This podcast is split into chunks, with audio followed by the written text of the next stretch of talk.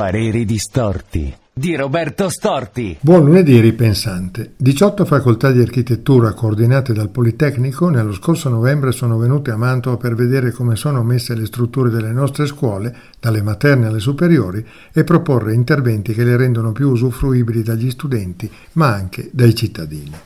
Non c'è spazio per illustrare i progetti, che vengono sintetizzati da un articolo odierno sulla Gazzetta di Mantova e dalla mostra dei lavori presso l'Università sempre di Mantova, ma due indicazioni sono da annotare.